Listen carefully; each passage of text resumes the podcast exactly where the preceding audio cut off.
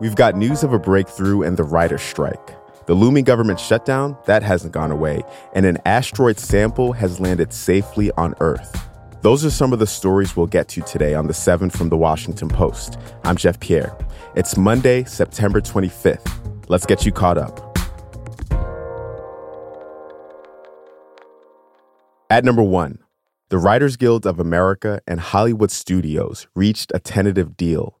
The three year contract still has to be approved by the union's membership, but the agreement would end the writer's strike, which has stopped most TV and film script writing since May. The WGA didn't share terms of the agreement, but they did say it was exceptional. It came after five straight days of negotiations between the studios and the Guild. But your favorite shows may not be able to resume production just yet. Studios still need to restart talks with the TV and Film Actors Union. That strike has been going on since July, and it could take weeks or even months to reach an agreement.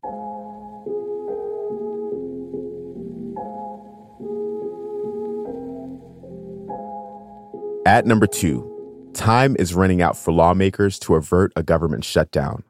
The deadline to reach a deal to continue funding the government is this Saturday at midnight, and House Republicans are still far, far away from an agreement. Far right members of the party have been demanding long term spending bills rather than a short term stopgap measure. So this week, House Republicans will try to push those through. The problem?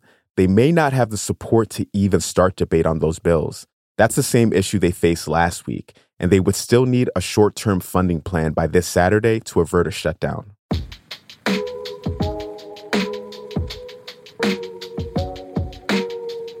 A senator from New Jersey was indicted on federal corruption charges. That's our third story today.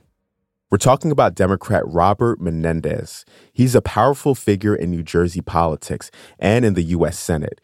He led the influential Foreign Relations Committee until he was indicted. Menendez and his wife were accused on Friday of taking bribes from Egyptian American businessmen, including cash and gold bars. They allegedly did this in exchange for helping the interests of Egypt's government. Here's Damian Williams, the U.S. Attorney for the Southern District of New York, detailing the alleged bribes at a news conference on Friday. The indictment alleges that Hana, Uribe, and Daibes provided bribes in the form of cash, gold, home mortgage payments, a low show or a no show job for Nadine Menendez, a Mercedes Benz, and other things of value to the senator and his wife. Menendez is set to appear in federal court in Manhattan this week.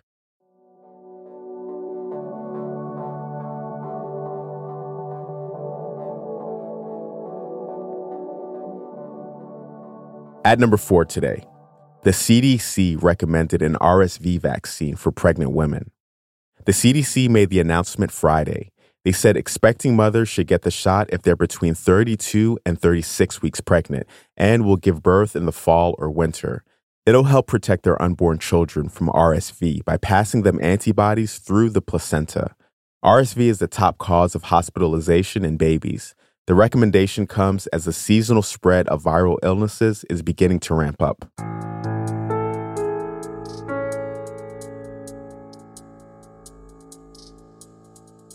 Story number five Scientists discovered the most intense heat wave ever recorded. The heat wave occurred near the eastern coast of Antarctica in March of 2022. According to a new study, temperatures spiked by 70 degrees Fahrenheit above normal.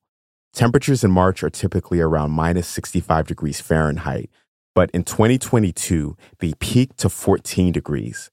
That's warmer than even the hottest temperature recorded during the summer months in that region. Researchers found that the extreme heat was largely part of Antarctica's natural temperature variability, but it's important to note that the warming climate did have some effect.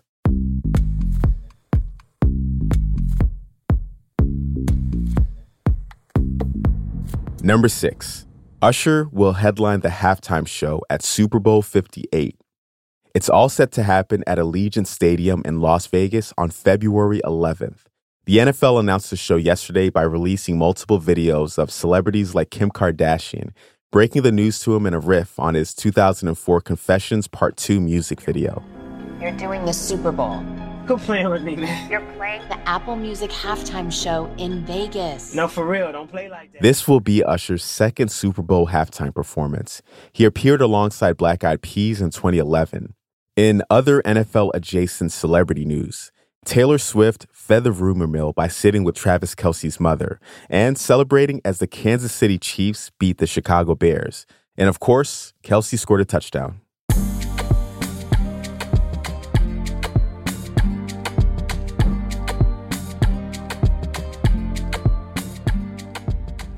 And at number seven, NASA's capsule containing pieces of an asteroid safely landed in Utah.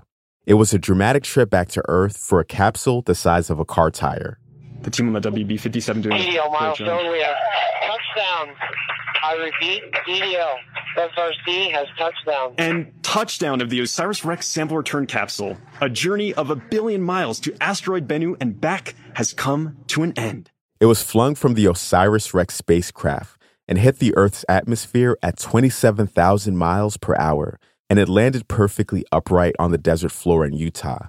Scientists retrieved it and are ready to study the material it contains. Here's one of the scientists talking about what the sample could reveal. We think we've got a lot of sample in that in that science canister, and we can't wait to to crack into it. The key objective for me, and one of the driving objectives of this program, is to try to understand: Did carbon-rich asteroids like Bennu deliver the compounds that may have led to the origin of life on our planet? But it's back to work for the spacecraft that launched the capsule. Thrusters stopped it from returning to Earth, and now it'll continue its journey to meet up with another asteroid in 2029.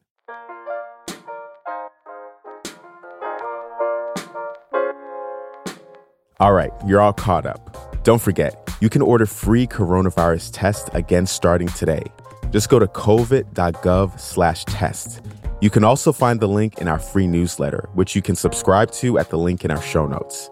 I'm Jeff Pierre, and I will meet you back here tomorrow.